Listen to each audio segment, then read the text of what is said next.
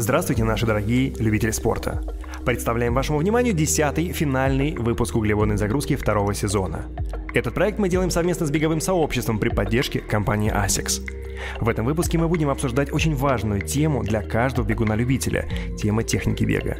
Сегодня мы обсудим такие важные аспекты, как показания для смены техники бега, поговорим про экономичность бега, а также выясним, как же все-таки правильно бегать на носок или на пятку. Для этого мы пригласили к нам в студию Утевленова Тимура, спортивного врача-реабилитолога, специалиста по ортопедической диагностике, диагностике мышечных дисбалансов и постуральных нарушений. И мы напоминаем о том, что после каждого выпуска углеводной загрузки мы разыгрываем одну пару беговых кроссовок от компании ASICS. Все условия розыгрыша вы найдете в описании к этому видео. Приятного просмотра!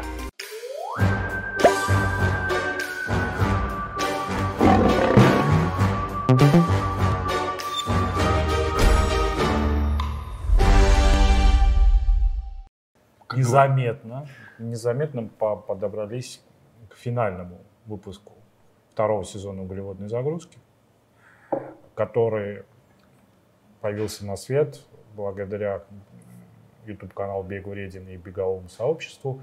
И, естественно, все это стало возможным при поддержке при помощи нашего партнера компании ASICS. Большое спасибо, ребята, что вы уже второй год вместе с нами. И еще хотелось бы поблагодарить студию 5213, где мы, собственно говоря, базируемся, где проводим съемки за предоставленное пространство. Это действительно а, лучшая велостудия в Крылатском и, помимо прочего, с недавних пор и шикарный ресторан, где меню соответствует Запросам. запросам людей, которые занимаются Спортом. спортом, что немаловажно.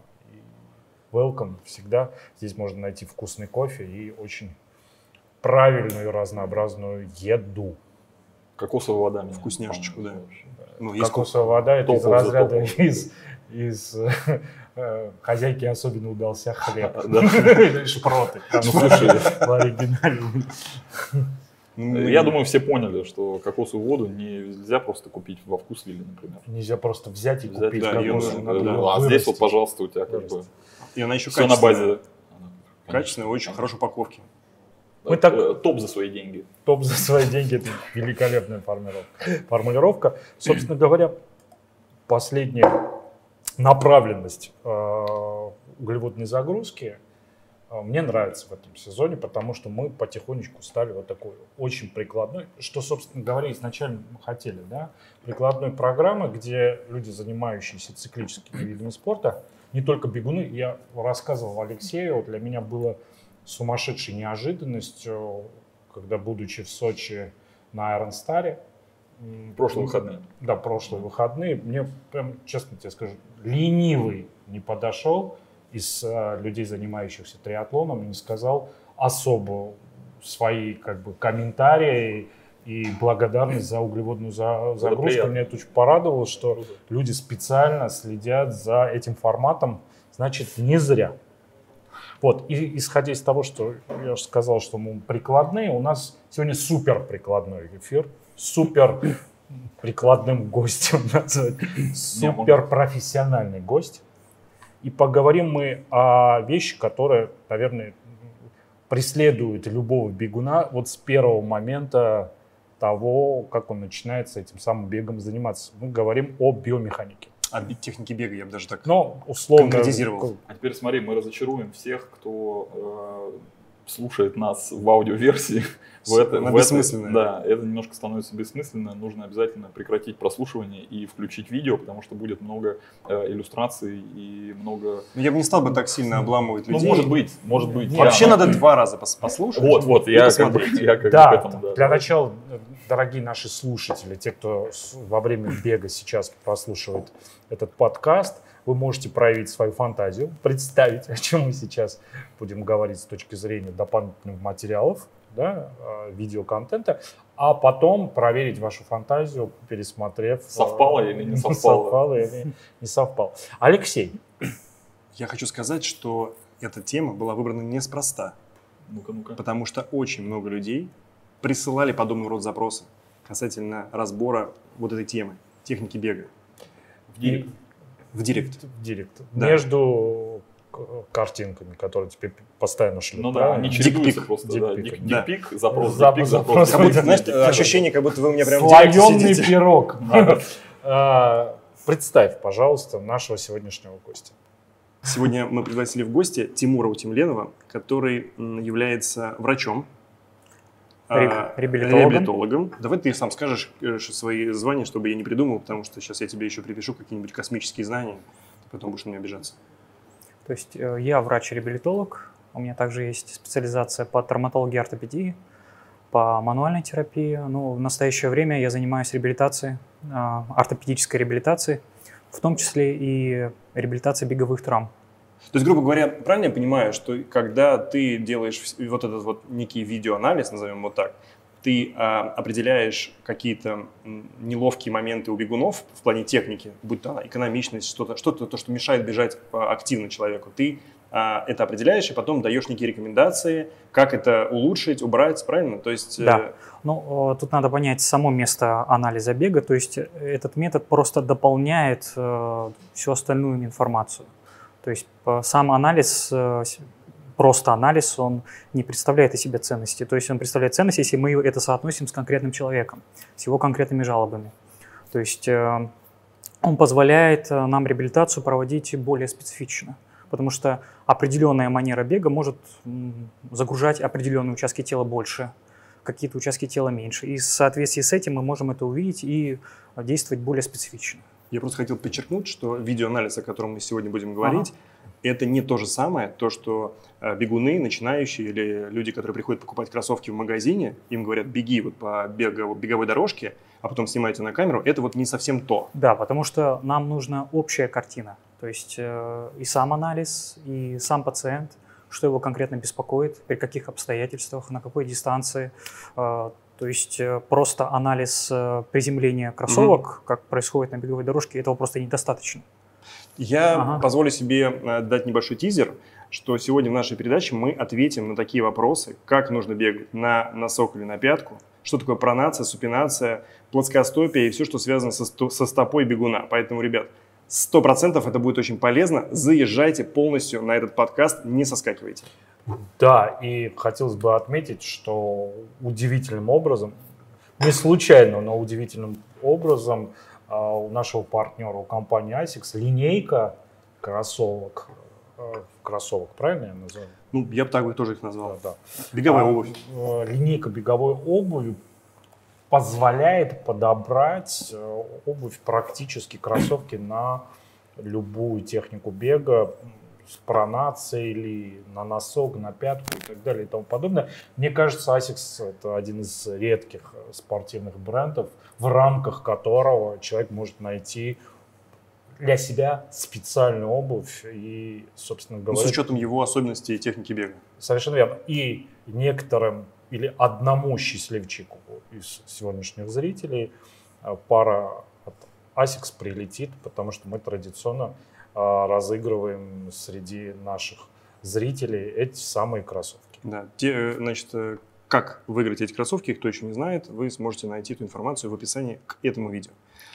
А сейчас я бы хотел поговорить по поводу опыта. Опыта Тимура, чем ты занимался? Я, насколько помню, ты долгое время а, занимался реабилитацией триатлонистов. Ну, я в общем занимался реабилитацией спортсменов, Мгм. в том числе триатл- триатлонистов и просто бегунов. Мгм. А, то есть основной опыт я приобрел, когда работал в спортивно-реабилитационном центре «Атлант». Это в Астане Мгм. на базе э, Федерации тенниса. Мгм. То есть, ну, у нас было очень много пациентов, э, бегунов и триатлонистов. И э, учитывая повторяемость их травм, можно сказать, однотипность, как бы меня стало интересовать, что какие-то механизмы мы можем отслеживать и влиять на это. То есть То искать есть- перво- первую Нет, причину. э, тут надо по- вообще как бы понять, что общий взгляд на травматизм, то есть э, э, определяет не только техника бега, то есть э, основные три, три вклада, то есть это дозировка нагрузки, а потом второй, второй вклад это структура, то есть насколько у человека крепкие связки, толстые хрящи, и третий вклад это техника бега. То есть если мы имеем маленькую дозировку, допустим, И при этом крепкие связки, и пусть, может, техника может быть не совсем оптимальная, но человек не получает травму. Пусть дальше бегает. Да, потому что у него дозировка его текущей нагрузки очень небольшая. То есть, э, если мы имеем, допустим, даже идеальную технику и какие-то запредел... и при этом запредельные дозировки, то тоже получаем травму. То есть мы, э, но во многих случаях э, определенные моменты техники могут способствовать травме. А какие, какие вот, на твой взгляд, самые распространенные вот за время твоей работы травмы, с которыми к тебе попадали бегуны? Так, ну это не только на мой взгляд. По данным статистики, угу. самый часто повреждаемый регион – это колено. Угу. Ничего себе. А, то есть это... А что там с коленом происходит? А, что там происходит? Ну, например, колено бегуна. То есть ага. это наиболее... У меня такое было. То есть а что друг... это такое? Друг... Расскажите, Другое название – патологофеморальный болевой синдром. То есть это проблема, можно сказать, перегрузки а, сустава между бедром и чашечкой. То есть это когда симптоматика идет от э, патологофеморального сустава, вот так можно назвать. А это не то, что не то, когда у тебя в результате высокой нагрузки ты не расслабляешь мышцы, они стягиваются и дергают за сухожилие или ну, это другое? Такая теория есть. Это теория? Э, да. То есть... У меня просто было, я пережимал, в общем, специальный, специальным ага. бандажом себе, э, по-моему, низ колена, да? Или верх? Я уже не помню. По-моему, Ска... верх. Я покупал, короче, какой-то бандаж. Обычно низ есть такой. Низ, да. Я перетягивал эту штукой, ага. и боль проходила. Но это, это не колено бегуна, это, это рекомендуют при тендините собственной связки надколенника, которая ага. находится ниже чашечки. Тогда ну, давайте разберемся. У меня, согласно доктору Демченко, было то, что перегруз, перегруз был верхних мышц, которые давили на колено. Ну, это как раз, э, как раз относится к к одному из компонентов э, травматизма, например, структура, вот то, что я говорил mm-hmm. до этого. То есть как действительно гипертонус э, четырехголовой мышцы бедра может влиять на механику движения колена. То есть, то есть это перекачанные бегуны, да, которые а, очень много бегают в ну, гору, приседают со штангой, но при этом не... Или это велосипедисты, которые бегают. Да. Нет? А, ну, та, в реабилитации есть такое, как бы, рабочий диагноз как э, квад, э, доминация квадрицепса. Угу. То есть это считается, что действительно квадрицепс у нас хорошо тренируется при приседаниях, допустим, и э, в момент физической активности больше идет доминация квадрицепса. В теории это может повышать нагрузку на колено, в том числе на коленную чашечку. То есть, грубо говоря, если вот сейчас сказать, что нужно делать, чтобы этого не было, это нужно закачивать другие мышцы, да? О, это на самом деле тут нет одного рецепта, ага. по большому счету, потому что, опять же, этиология любых э, есть, понимаете, есть травмы, которые вот человек шел, что-то упало на руку. Там этиология проста, что-то ударило, и человек получил Ушиб. травму. Когда у нас э, идут э, беговые травмы, то есть накопительные, угу. там никогда нет одного фактора. Это всегда игра факторов. То есть помимо дозировки мы имеем какое-то несовершенное движение в суставе или имеем какую-то старую проблему. То есть это когда эти факторы сводятся, тогда человек начинает э, чувствовать боль. А, ну, То есть... Давайте я вам покажу лучше одну картинку, такую показательную. То, что касается именно возникновения беговых травм, то есть э, травм именно накопительного характера, то есть э, есть довольно хорошая иллюстрация этому. То есть э, основные компоненты, которые составляют травму, это именно дозировка, то есть это сколько человек... Объем. Объем, по сути Объем дела. Сколько человек пробегает в неделю, да. Э, насколько он быстро это увеличивает. То есть третий, э, второй показатель важный – это механика, то есть как он бегает. То есть и техника бега. Техника бега в данном случае. Okay. И четвертый компонент – это насколько у него прочные структуры. Ну, то есть насколько, кости, да, связки, мышцы, связки, хрящи, все вместе. Да. А мы, э, например, в своем анализе можем именно рассматривать аспект механики. Ага. То есть а, вопрос дозировок – это уже больше вопрос тренеров и самих спортсменов. Ну, грубо говоря, Логично. это просто некие данные, которые ты получаешь, когда делаешь анализ, да. правильно? То, что касается структуры, это, на это тоже мы можем влиять, как реабилитологи. Но это биопсию надо делать. Нет, это не, не совсем биопсия. То есть, э, как мы можем влиять на, на структуру, добавлять, например, силовые тренировки, бегунам. То есть это одно из, один из показателей для реабилитации. Ты говоришь, у тебя, например, там слабый квадрицепс, нужно делать такие-то такие упражнения, правильно? Да, и тем самым мы укрепляем структуру. То есть угу. мы э, можем с точки зрения реабилитации воздействовать именно на механику, то есть просматривая, как человек угу. бежит, и плюс какие-то э, давать рекомендации именно по силовым нагрузкам. То есть это три, э, три пилора, три столба, Да. на которых держится, в общем-то, самый правильный, экономичный и э, там, А, э, эффективный Ты бег. знаешь, Или нет? мне кажется, больше не столбы, а это, Это не столбы. слои. Слои. Это не столбы, это компоненты. Да, ну А, компонент. Скажи, пожалуйста, а, человек, который только входит в бег, а, он сразу же приходит условно на анализ или должен пройти какой-то определенный этап, он должен начать тренироваться, после чего он должен появиться условно у тебя для анализа? Ну, а, с моей точки зрения, это как а, анализ бега имеет такие же показания, как любые методы обследования. То есть, например, как МРТ, как рентген.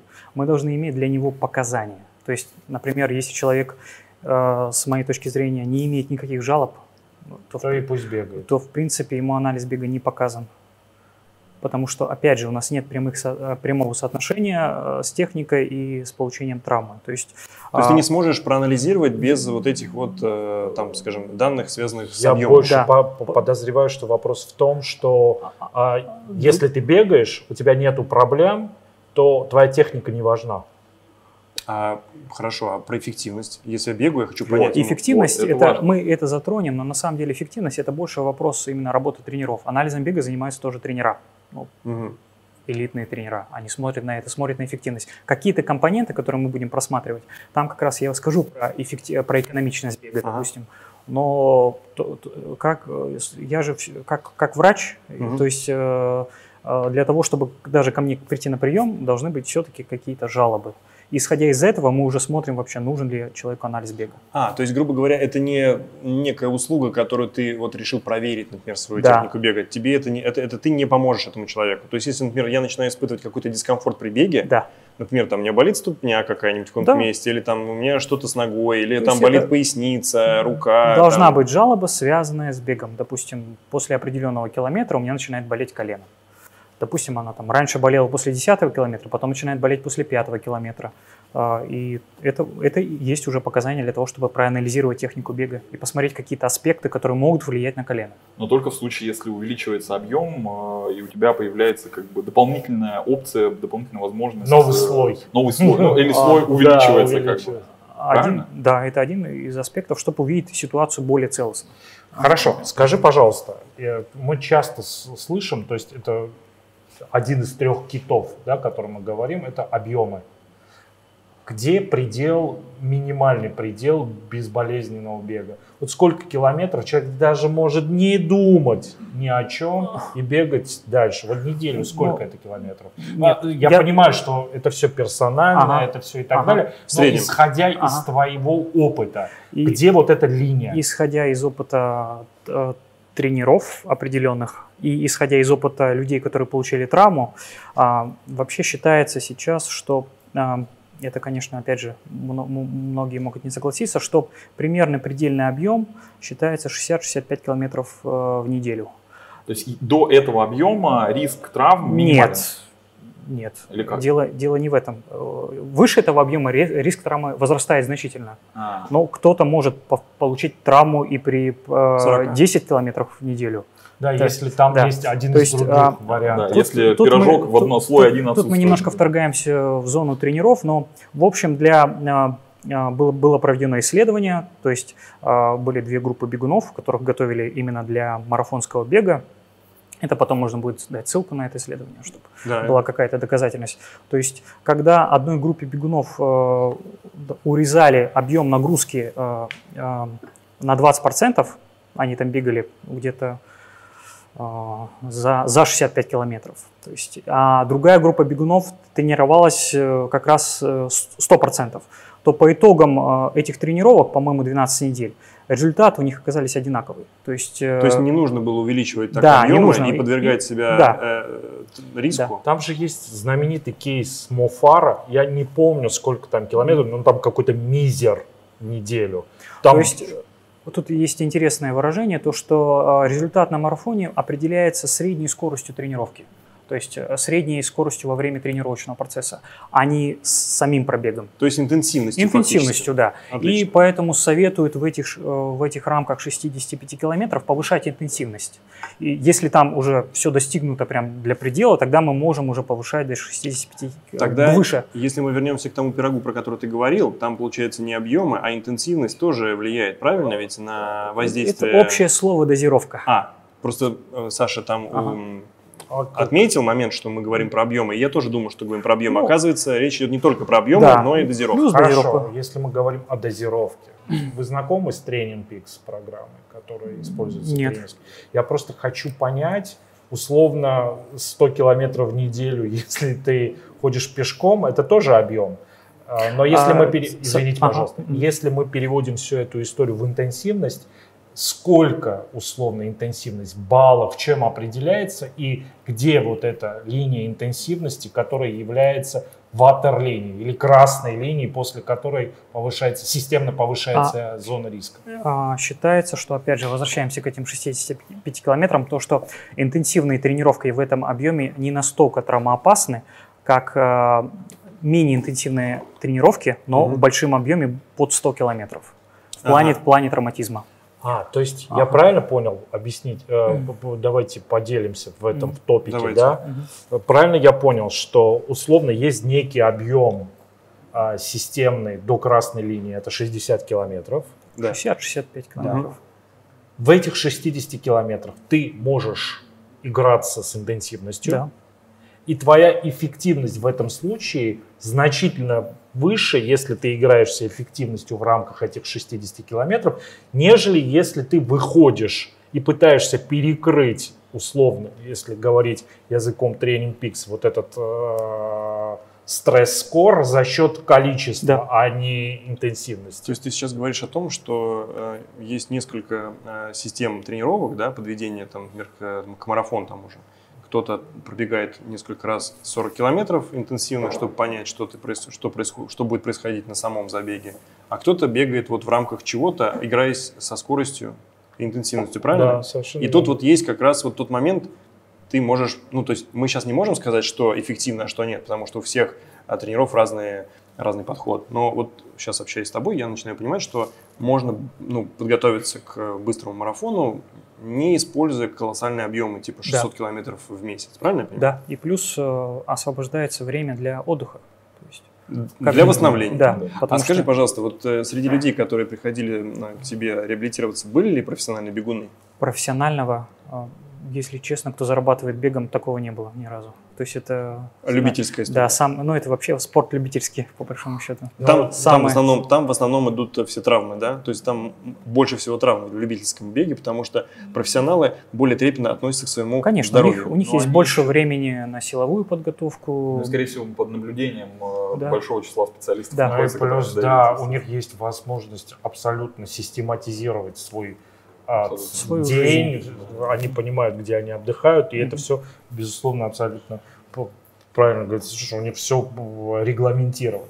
А знаешь, самое интересное, что э, мы вот недавно, помнишь, с тобой обсуждали, э, очень важный момент, почему любители так сильно подвергаются вот этому вот, эм, скажем так, э, опасности получить травму. Потому что, например, как бы бежит любитель марафон, бежит профессионал марафон. Профессионал к этому марафону готовится э, методично, э, понимая, где у него э, есть э, узкие места, где он может повредиться. Любитель готовится, потому что любитель у него есть еще там жизнь, общие там какие-то хобби, но они примерно бегут одинаково с точки зрения воздействия на организм. Потому что По профессионал бежит нам, там, скажем, за 2.16, а кто-то подготовился к марафону за 4 часа. Ты абсолютно прав. Ты абсолютно прав, Леш. И это условно очень большая проблема для любителей.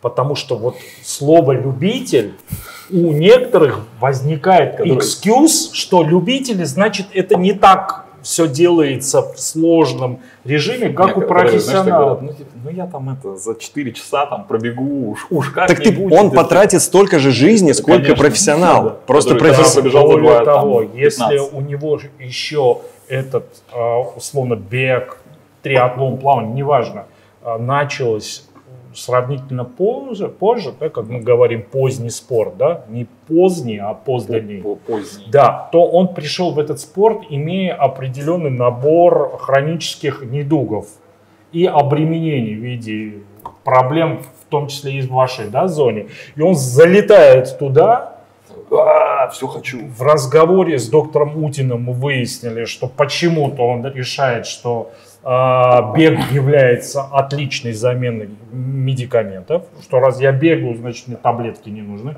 я же спортсмен, но при этом я любитель, если это я не упарываюсь, я же любитель. А Да, то, я- что ты в процессе все это делаешь за счет собственного здоровья, ты не контролируешь эту тему, и я уверен, что большинство из наших зрителей в последний раз сдавали кровь, наверное, в 1999-98 году, все это накапливается, и ты получаешь огромный букет проблем, в том числе в опоро- опорно-двигательном аппарате. Тут еще есть такой взгляд как бы на бег. То есть у нас на самом деле в теле а, много адаптаций для бега, по большому счету. То есть есть э, чисто анатомические структуры, которые можно объяснить только тем, что человек был, по сути дела, создан для бега. Но другой вопрос, то что когда мы начинаем бегать, э, допустим, после 30, вот эти 30 лет мы эти структуры не готовили к тому, что мы будем бегать. И в какой-то момент мы решаем, что мы рождены бегать и начинаем себя грузить. А так, изначально у человека много есть э, адаптаций, то есть есть э, от- довольно, например, даже считается, что большие ягодичные мышцы на самом деле максимально используются именно при беге. То есть они, например, для ходьбы особо не активны. Или это очень развитое ахиллово сухожилие. Это тоже... Даже красиво задницу у бегунов. Не у а, всех, у спринтеров. То есть, а, например, толстое ахиллово сухожилие, это тоже, эта толщина может быть объяснена только именно э, полностью задействована только во время бега, то есть по типу как пружины. Или тибиальный тракт, это тоже как бы адаптация для именно беговой нагрузки. То есть я правильно, правильно тебя понимаю, что вот ты сейчас сказал про ахилл, ты сейчас сказал, Или у тебя Или тракт. тибиальный тракт. Вот. Да. Это Ага. это все, что когда ты приходишь в бег, у тебя не задействовано, и ты погружаешься в бег, и первое, что у тебя под ударом, ровно это. Эти структуры, да. Это фактически, знаешь, это как когда мы начинали худеть, мы начинали ломать свои пищевые привычки, правильно? А когда ты приходишь в бег, когда это ты сидел в офисе всю жизнь, да, там или в машине, ты Да. начинаешь бежать, и получается твой организм начинает приспосабливаться, и в процессе этого прис- приспосабливания вы вылезают травмы, правильно? Да. И- Соответственно, получается, что к тебе-то вот все начинающие бегуны и должны выстраиваться в очередь, правильно? Ну, тут на самом деле, э, опять же, э, смотрите, э, то есть если мы будем, на самом деле, когда у человека абсолютно не готовы структуры Мгм. а, к бегу, если мы будем пытаться играть его манерой бега, то по, больш- по по большей части мы просто будем перегружать другие структуры, то есть которые тоже не готовы к э, бегу. Мгм. То есть э, есть вероятность большая, если ты будешь э, учить новичка бегать правильно, то, есть вероятность, что у него заболит что-то, по большому счету. То есть То есть, исходя из этого, э, вот это, я не знаю сейчас, как тренируют вот этих массовых школах, Мгм. но вот этот доносящийся, когда ты бегаешь свои объемы, орна, ну, новичков не бегайте на пятку и так далее и тому подобное, это опасно, правильно? Ну, а, по Ну, большому... я имею в виду новичка, который там пришел в 30 плюс лет, начинает бегать, Да. и вдруг его начинают как этого приспосабливать к технике, идеальной технике. Да, его, например, икры, его ахилл может быть просто не готов к такой манере бега. Просто не готов. Но я обратил внимание, что в основном, когда идет э, обучение в группе, э, вот прям так детально тренер не работает над техникой бега. Здесь больше, наверное, ставится вопрос о том, как э, тело бегуна находится в пространстве, чтобы ты не бежал, чтобы у тебя голова не свешивалась вперед, чтобы ты приземлялся четко по, по вертикальной оси, правильно я понимаю? Ведь это главное. То есть как я ставлю ногу, это ну, не совсем как бы очень, ну не совсем важно. Что у тебя с руками, тоже не совсем важно. Важно, А, что чтобы с руками не совсем важно. Но основной момент Мгм. вообще, который важен с точки зрения, опять же, кинематики э, бега, это именно момент контакта с поверхностью. Вот в каком плане контакт с поверхностью это важно? То Что это есть, значит? э, например, ну, можно показать это на примере. То есть, а, опять же, это мы уже подходим к теме... Для чего трубочка? Да, вот я думаю, что Да. он стоит. То есть, Смеялся. Ну, вот, вот трубочка, Саша, то вставай. есть, если мы будем а, представлять, что это голень, допустим, Так. то есть именно вот этот угол, а, как, как- как- какой, в каком угле находится голень, и этот момент удара очень важен. То есть именно в какой, э, под каким углом находится голень. Голень. Да. Она должна быть вертикальной. А, ну, в идеале, да, по большому счету. Потому что если голень не вертикально, завалена Мгм. немножко Вперед. а, на, на бегуна, Мгм. то получается мы ударяем, допустим, о поверхность, и даже по закону Ньютона любое действие рождает противодействие. И получается сила, направленная а, больше назад и вверх. То есть это немножко противоположное направление, которое мы хотим держать во время бега. То есть мы уничтожаем свои суставы верхние, да, там А, тазобедренный ну, сустав э, сразу Это же. сильно, ну, от- сильнее, чем бег с вертикальной э, голенью, сильнее. То есть не то, что когда мы бежим вертикально, у нас нет никаких, э, никакого э, стресса, стресса на суставы. Там просто структуры немножко другие перегружаются на самом деле. То есть этот паттерн это как раз, можно сказать, э, игра с нагрузкой, то есть какие Мгм. структуры нагружаются. То есть если у нас голень вертикальная, то в первую очередь у нас нагружается именно икроножный комплекс, ахилл, стопа. Если у нас э, голень немножко завалена на себя, то в первую очередь загружается колено. Мгм. А, и э, стопа нагрузки уже такой не получает. Ахилл такой нагрузки не получает, как при беге. Ну и вариант с Но, вертикальным но опять же, а, тут есть много аспектов. То есть, если, например, у нас голень находится вертикально в момент, момент контакта, то получается нам удобнее отталкиваться от, Мгм. от поверхности. Ну, соответственно, более экономично. получается. Да, это связано и это имеет завязку и на, на- на экономичность. Опять же, если мы имеем более, более вертикальную, то, соответственно, у нас время контакта стопы с поверхностью, оно меньше. Потому что если мы будем проделывать путь из такого положения, а потом отталкиваться, то у нас э, Время просто контакта время дольше. контакта. Время контакта имеет отношение к экономичности бега и к скорости бега. И а, в среднем по исследованиям, то есть э, если человек приземляется четко на пятку с перекатом, то у него среднее время контакта 200 миллисекунд. Так. Если человек приземляется на средний отдел стопы, то среднее время где-то 180 миллисекунд. Так. Но по итогам, по итогам длительного забега это уже имеет э, значение. Больше. Имеет значение. То есть, и опять же, если мы будем смотреть, а, например, если мы будем смотреть любителей, как они бегают, мы действительно увидим, что большинство бегает на пятке. Тимур, прости, пожалуйста, был пятка, мы поняли, что А, это долго. да, да, да. Средний, а носочек? А с носочек? Есть люди, которые приземляются на есть, носочек. есть, которые приземляются на носочек. У них время контакта примерно такое же, как и при средне- среднем отделе стопы. А, то есть Да. все-таки получается в этой логике, что Ага. пятка самая а, И тут- нежелательная. сейчас. И, и смотрите, то, что сам угол голени определяет примерную поверхность, на которую мы будем э, Приземляться. приземляться. Потому что если угол наклонен на себя, то предположи, легче нам э, загрузить пятку первую. Если стопа под собой, то чисто механически нам проще загрузить средний отдел стопы.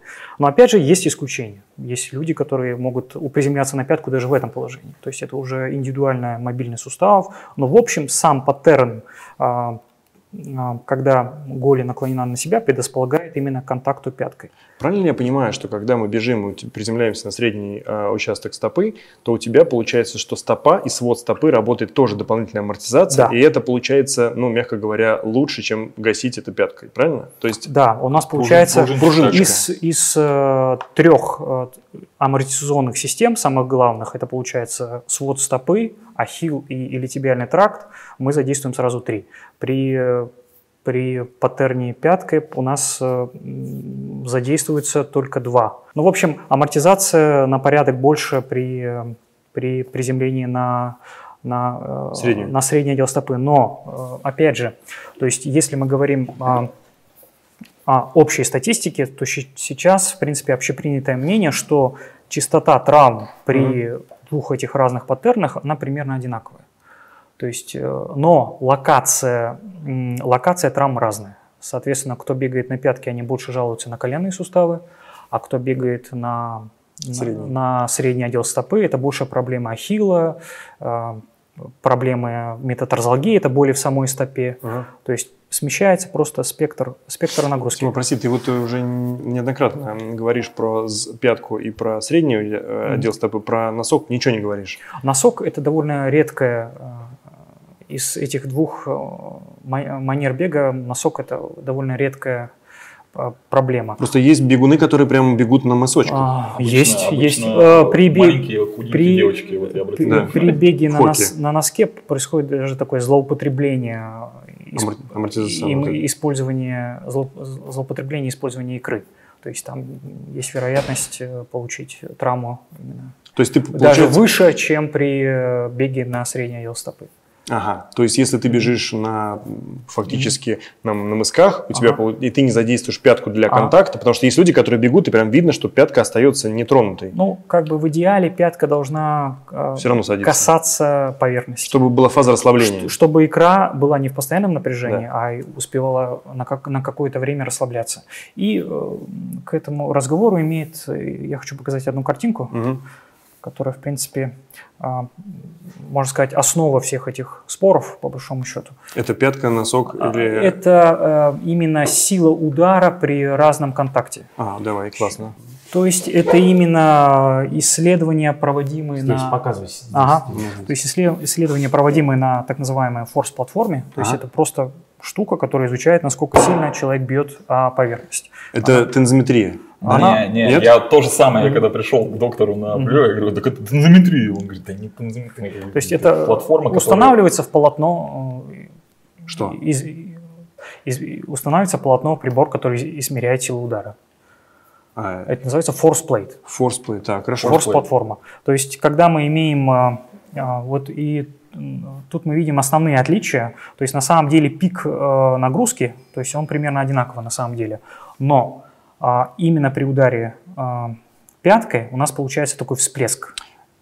Правильно понять, что верхний график это, это пятка? Это пятка. Нижний график это приземление больше на средний, на средний отдел стопы. Так, вот этот всплеск это что? Всплеск это именно а, получается соответствует именно вот этому первому приземлению пяткой. Так, и что дальше происходит? Потом дальше происходит перекат. И, и второй удар да. это уже по этим а, подушечкам, да? Большая часть э, проблемы то, что это именно всплеск. То есть ткани не успевают адаптироваться. То есть это не плавное нарастание угу. нагрузки, а резкое, а потом плавное нарастание во время переката. Это пятка. А, Такой нам да, да, да. Так. А при э, контакте именно средним отделом стопы у нас происходит более плавное нарастание нагрузки. То есть удар становится более растянуты в пространстве. Спасибо, собственно говоря, своду стопы. Да. Как первому из да, да, своду тех, стопы, кто принимает удар на себя. Икроножные мышцы. А, по своим а, пиковым значениям а, значения абсолютно одинаковые. Но именно вот этот всплеск и является, можно сказать, э, местом, ну, именно источников споров этой проблемы. То есть это, наверное, можно сказать, что вместо одного удара, который как бы такой плавный с затуханием, да. получается два, за одно и то же время два удара. Да. Причем один хлесткий, я один так понимаю, резкий. Но за эту плавность должна расплатиться икра, которая должна быть очень хорошо натренирована, чтобы ага. потом не заболеть. И должен быть тренирован передний отдел стопы. Ну, который, который тоже был, должен быть э, подготовлен ко всему этому испытанию. То ну, есть, как, собственно говоря, да. все тренеры, которые да. занимаются подготовкой, они прежде всего говорят, ребят, да. нужно УФП, правильно? Ты знаешь, я просто хочу понять последовательность. Mm-hmm. Ты правильно говоришь, что нужно ОФП и определенный промежуток, определенный объем именно вот этих беговых упражнений, ОФП и так далее у тебя должны быть. Я пытаюсь для себя, а, давайте вместе попытаемся разобраться. То есть с точки зрения продуктивности А и безопасности Б. Для любителя, что правильнее или что безопаснее? Переучиваться с точки зрения техники бега угу. или прокачивать слабые места. То есть, если мы говорим про бег на пятку, да. следовательно, ты знаешь, что ты бегаешь на пятку, следовательно, тебе надо качать, тренировать икры и готовиться и угу. переднюю часть стоп. Угу. Правильно я Нет, нет, нет, пятка это не то. Передние стопы и икры это у нас Нет, э, средняя. пятка это икры mm. и... Или у тебя реальный тракт? Пятка это, это больше литибиальный тракт. Да. Вот условно, то есть подбирать упражнения и прокачку под технику или ломать технику? Так, ну я тут у меня врачебная точка зрения, то есть, Это если, важно. то есть мы, если мы имеем, например, допустим, такая ситуация, мы имеем какие-то а, упорно текущие проблемы с коленом, допустим, вертебральный тракт, колено бегуна, которые не решаются отдыхом, не решаются уменьшением пробега, дозировки бега, дозировки нагрузок, не решаются силовыми упражнениями. Если эта проблема повторяется, то я думаю, это одно из показаний, чтобы Менять изменить, технику. менять технику. То есть в последнюю очередь, А, то есть ты меняешь технику, Да. если ничего не помогает. а, ну, можно сказать, что так. Но еще в промежутке всего этого не- нельзя забывать, что можно в определенной степени, наверное, компенсировать подбором обуви.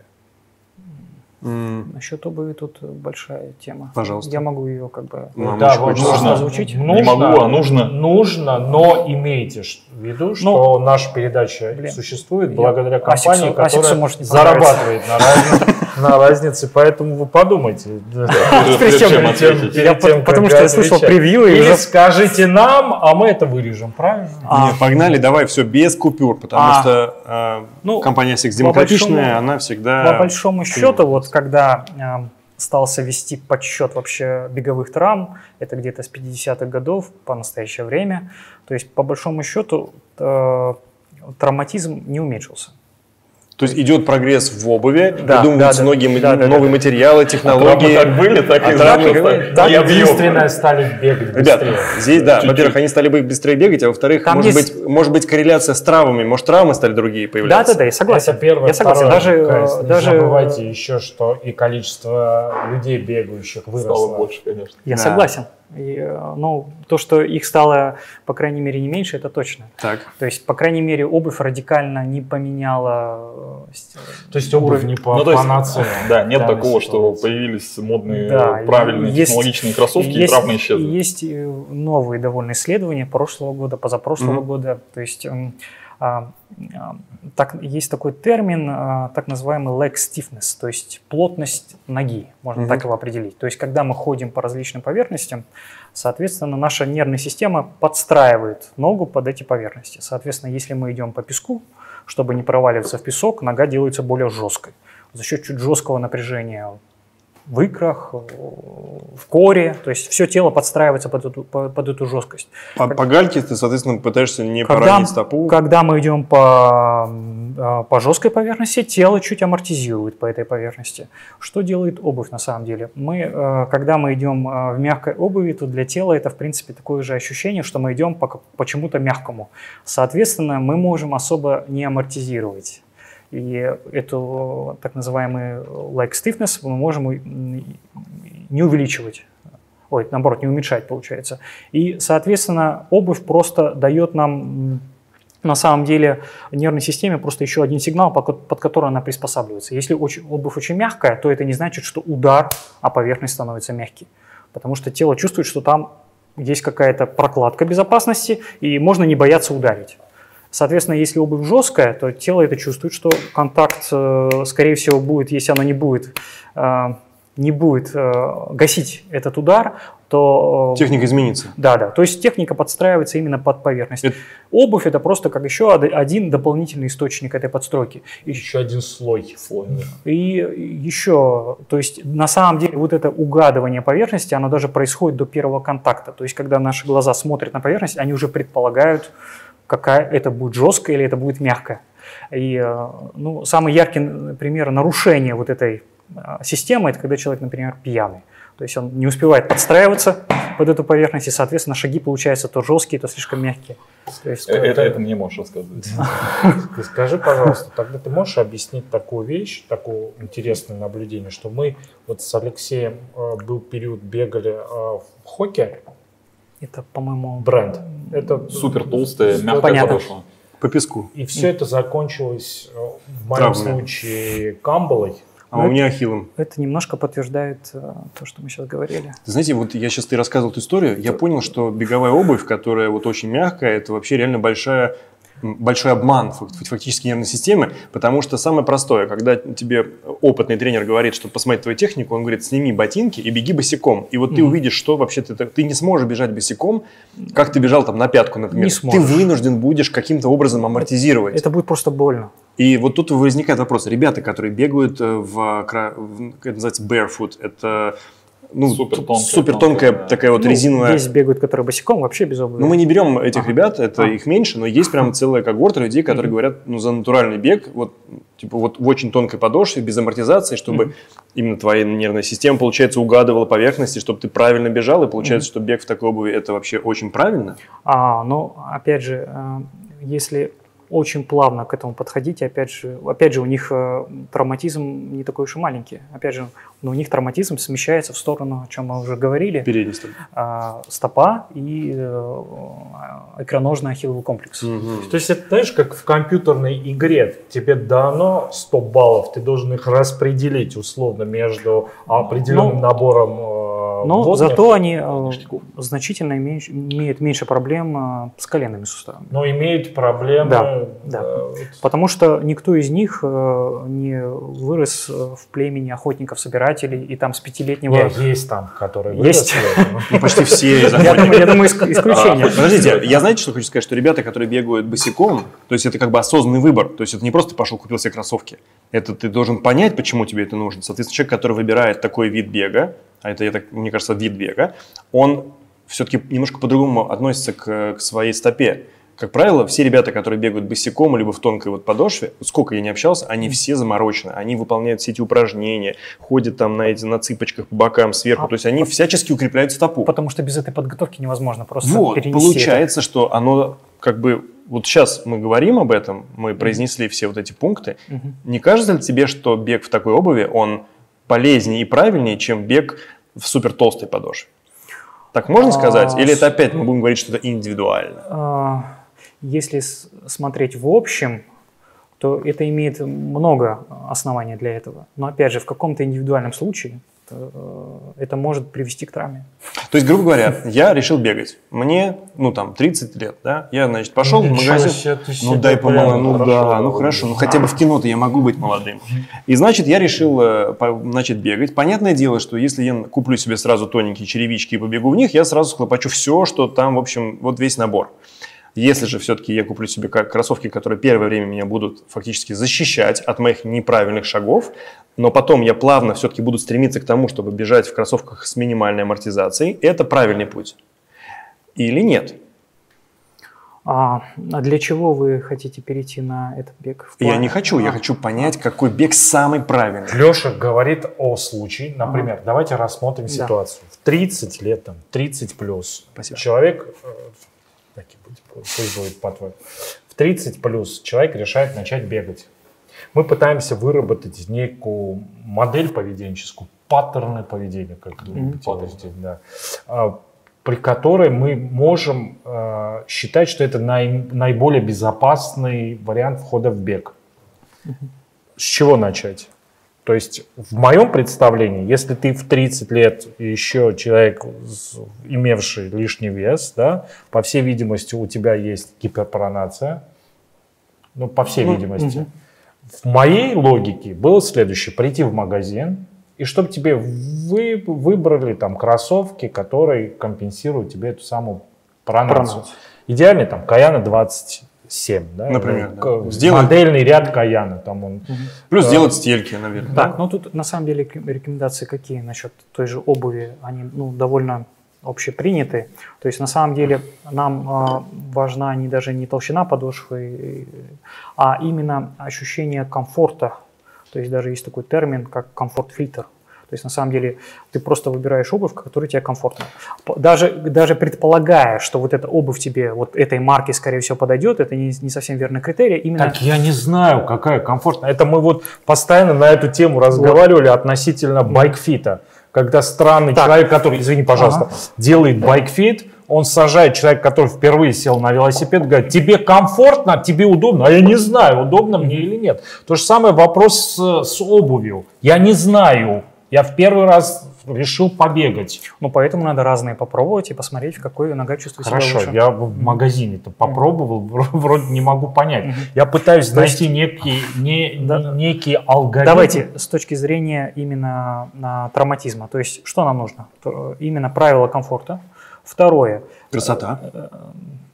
Это ладно, четвертый, сделаем пункт. То есть второй, второй пункт – это а, чтобы не, не происходило резкой смены, то есть э, обуви. То есть, например, человек бегал на толстые э, Да нет, давай начнем с того, Ходил. что вообще не бегал. Вот я пришел Ну, в первый, мне ну. тренер сказал, а сходи-ка ты себе купи, не будем же мы бегать в твоих этих, я не знаю. Бери этих- Альфа-Флай.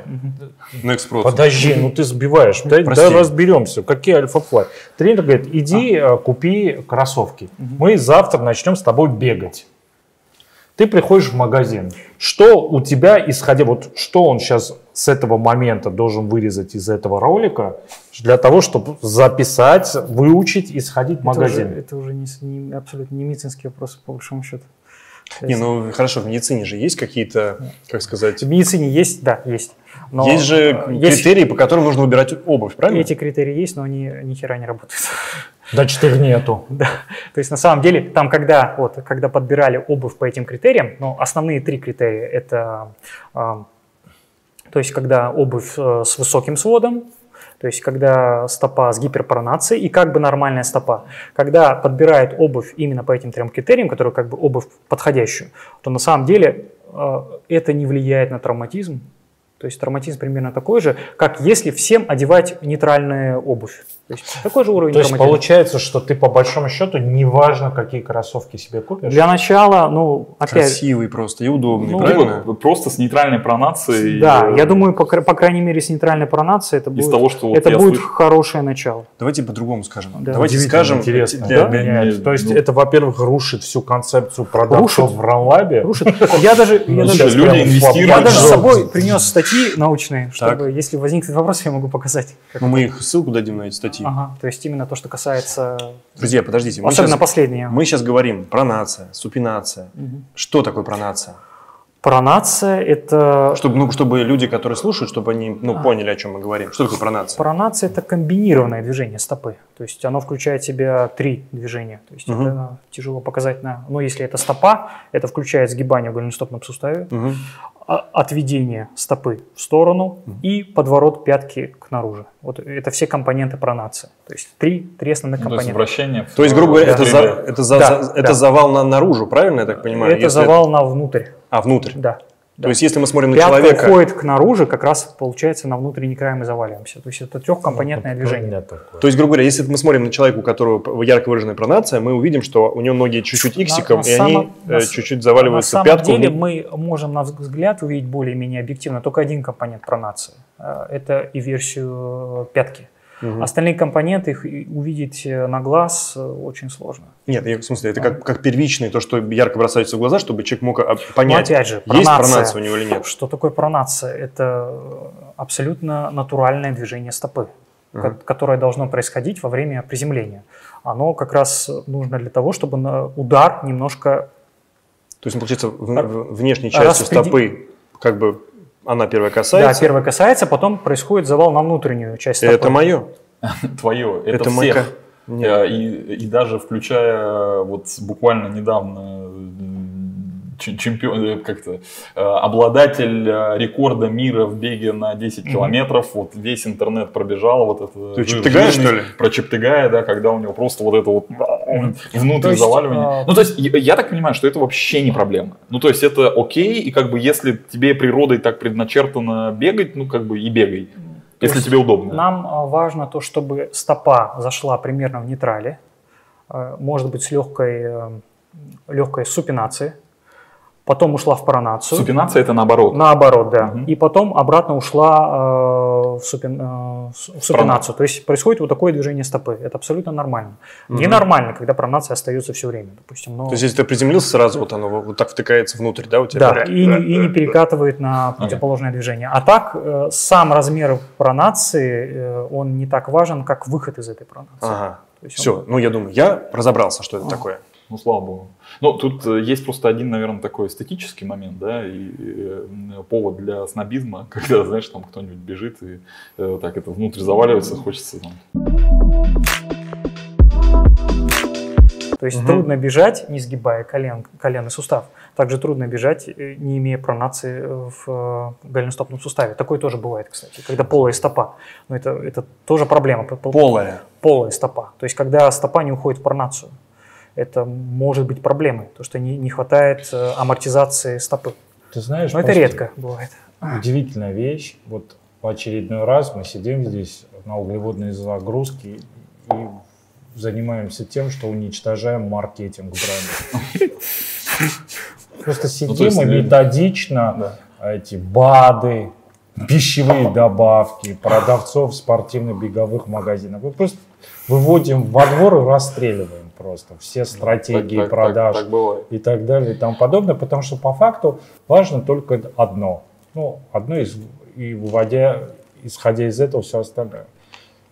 С каким багажом э, ты пришел в бег с точки зрения да, физических и так далее и тому подобное, и как с этим работать? А с этим работать надо исключительно развивая слабые места, Да. которые будут при- пере- прикрываться и минимизируют возможность появления травм в твоем организме. И ты еще имеешь определенный набор об этом пресловутом э, с многослойном тортике. Да? Да. Объемы, там, ст- структура, структура и механика. и механика. Вот это все, если комбинировать, где во главе угла стоит тренер при поддержке, условно, каких-то определенных Врача. медицинских и так далее.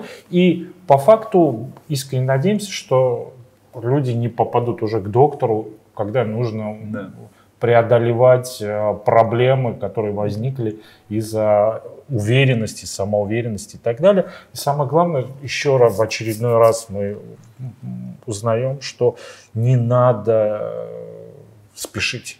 С переучиванием. Мне, кстати, очень понравилась твоя аналогия с этим, с компьютерной игрой. Когда у тебя есть там 100, э, 100 монет, Да. и эти монеты ты можешь э, инвестировать там, допустим, вот если брать этот пирожок, да, по- постепенно, потихонечку прокачивать как бы и структуру, и механику, и объемы. Вот не разом все там в одно, знаешь, как бы залил, и типа тут ты там прокачался, да, начинаешь объемы э, там накручивать, накручивать, а у тебя эти еще не готовы. Поэтому потихоньку, постепенно ты прокачиваешь всего персонажа, всю... э, Ну да, один из самых таких линейку. э, надежных методов укрепления структуры это силовые тренировки. То есть э, УФП. Да, бегунам рекомендуется два раза в неделю заниматься именно силовой нагрузкой, потому что именно под влиянием силовой нагрузки происходит э, ремоделяция костей, сухожилий, связок. Э, То есть эти структуры становятся бо- более прочными, соответственно, их травмировать просто становится И тяжелее. тут просто получается, что ты э, силовые делаешь для того, чтобы укрепить структуру, СБУ ты делаешь для того, чтобы моторику выработать правильную, для того, чтобы у тебя техника сама, ну ты как бы адаптировался к более оптимальным движениям беговым, правильно? Да. То есть нельзя скиповать СБУ, нельзя скиповать УФП. Да, и помимо того, что вы бегаете, делаете все это. Слушай, тут, мне кажется, очень важно уточнить, я, сейчас я поймал на мысли, что когда мы говорим, не нужно менять технику бега, это не то же самое для человека, который пришел в бег и бежит неправильно вообще. То есть, когда человек бежит неправильно вообще, это не техника бега. Когда мы говорим про технику бега, это некая А сформированная что ты имеешь в виду неправильно Хорошо, вообще? смотри, когда я пришел в бег, и э, мой тренер Ирина Борисовна Подиловская, она посмотрела, как я пробежал по грибному каналу, потом начала смеяться, взяла телефон, но это было смешно, потому что дальше сняла видео, потом попросила Алеша, иди сюда, говорит, ты специально так бежишь? Я бежал, поднимая колени вверх, и при этом я умудрялся бежать вперед, наклонившись.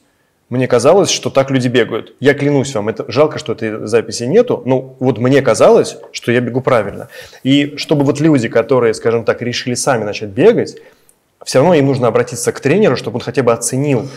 Слушай, мы самое главное всегда в каждом выпуске углеводной загрузки, вот это прям дисклеймер, который Да. проговаривается и, наверное, надо писать. Не делайте ничего, во всяком случае, на начальном этапе, чем бы вы ни занимались, без присутствия профессионала или без контакта с профессионалом. Потому что без тренера у вас ничего не получится. Без тренера вы получите травмы, и э, вам перестанет это нравиться в первую же неделю, и вы забудете, и будете всех еще всем говорить, что бег вреден. Но есть исключения. Есть люди, которые рождены бегунами и могут сразу начать бежать красиво, правда ведь? Ну, я Сашка, например. сомневаюсь, что это про- происходит. Сейчас, сейчас убедитесь. что это происходит в позднем возрасте, и ты приходишь уже скрюченный с набором определенных водных, которые тебе правильно, док? Не, ну если я всегда был почтальоном и бегал по городской Леш, газете. сейчас ты для чего это сейчас говоришь? Чтобы, Чтобы вдруг есть все у почтальон, нас который... сейчас смотрят половину. Я знаю из нашей аудитории, и то не уверен, что он сейчас смотрит одного почтальона из Германии. Не, он не смотрит. Не Хотя- смотрит, тем более. Хотя, У он, нас скорее всего, делает байкфит кому-нибудь по фотографии. по фотографии. Я еще, позвольте мне задам пару вопросов. Я, я вспоминаю э, некоторые программы, которые измеряют эти параметры. Хотел бы просто по ним пробежаться. Есть Garmin Connect, есть Polar. Э, э, Там есть такие параметры. Это vertical oscillation, это когда ты прыгаешь вверх. Вертикальное смещение. Да, спасибо.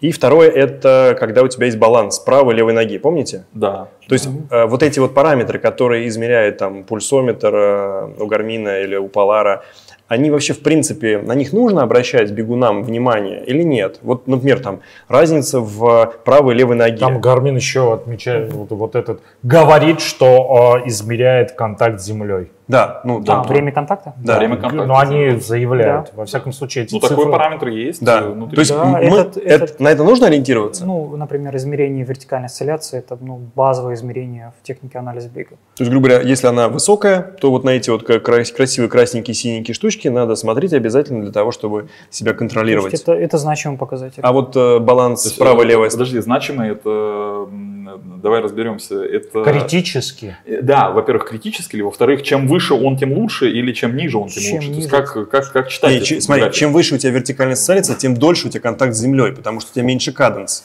То есть человек, получается, совмещает два упражнения, и бег, и еще прыжки на месте. То Да. есть э, это как бы не очень энергетические.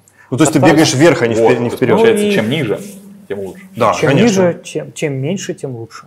Всё. Просто как бы че- чем выше ты подпрыгиваешь, тем дольше, тем реже у тебя каденс. Не реже каденс, больше контакт с землей. Больше контакт с землей, больше ударов Да.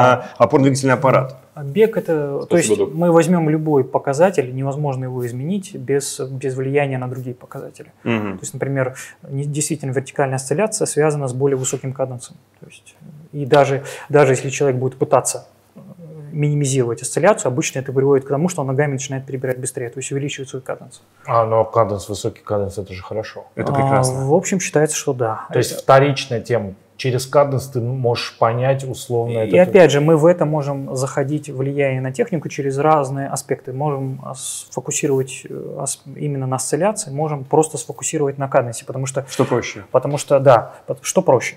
А, потому что если у человека, ему участить его каденс, у него будет, просто не будет времени делать эти прыжки. Он, то есть, в- в- вынужденно... Логично. Все, да. все в логике. Ну что ж, давайте, давайте. И давайте, Нет, подожди- подождите, ребят, ну вы меня извините, Хорошо, конечно. окей. Параметр э, разность, э, вот это вот правая левая нога, там тоже измеряются. Левая там 65%, правая там 35%. Это критично? Это значит, это дисбаланс? Это значит, Это- тебе нужно к врачу? Но я, насколько знаю, да, прибудет в этой ситуации в велосипеде это критично. Да. Да, Давид, критично в велосипеде? Однозначно говорю. Однозначно. Да, а в беге? То есть э, небольшая разница, она вполне естественна. А какая вот она должна быть? После какой разницы нужно Мы- обращать мы, внимание? например, в моем анализе мы не можем это учитывать. Мы Ага. можем учитывать, например, э, ам, степень э, амортизации на каждой ноге, то есть степень выпрыгивания на каждой ноге, которая происходит. Ага. То есть э, время контакта не учитывается. Мгм. Нет, я думаю, что в велосипеде это понятно, критично. Это единственный твой рычаг воздействия на станок, да, Да. на велосипед. Да, Тут критика, э, критичность велика. Здесь, мне кажется, в меньшей степени. Но мне вообще, в принципе, кажется, все, что связано с дисбалансом, все критично, потому что все, что с Ну дисбалансом, да, оно не ра- исключено, что оно ты при этом компенсируешь. компенсируешь чем-то. Вот, поэтому я и задаю, задаю Ну, вопрос. То есть, исходя из дисбаланса, ты можешь разобраться, из-за Мы, мы чего увидим это этот дисбаланс в данном случае на анализе бега не во времени, а именно в движениях.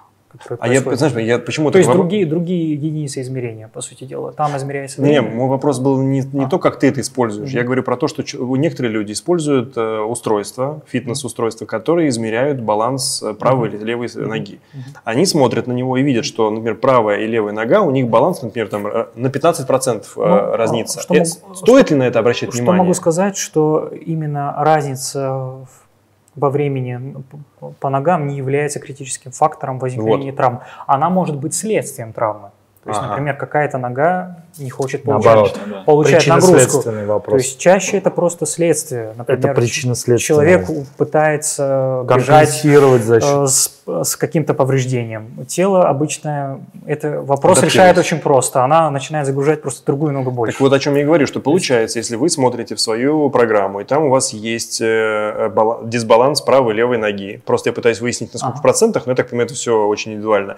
Значит, у вас есть э, основания полагать, что, скорее всего, у вас есть какая-то уже травма, и организм, пытаясь ее как-то компенсировать, то есть меньше нагружать в этом месте, он начинает вот этот вот Мы просто видим, порождать на самом деле в замедленном режиме мы просто можем видеть хромоту. Да. И которая как раз обычно связана с довольно с какой-то либо травмой.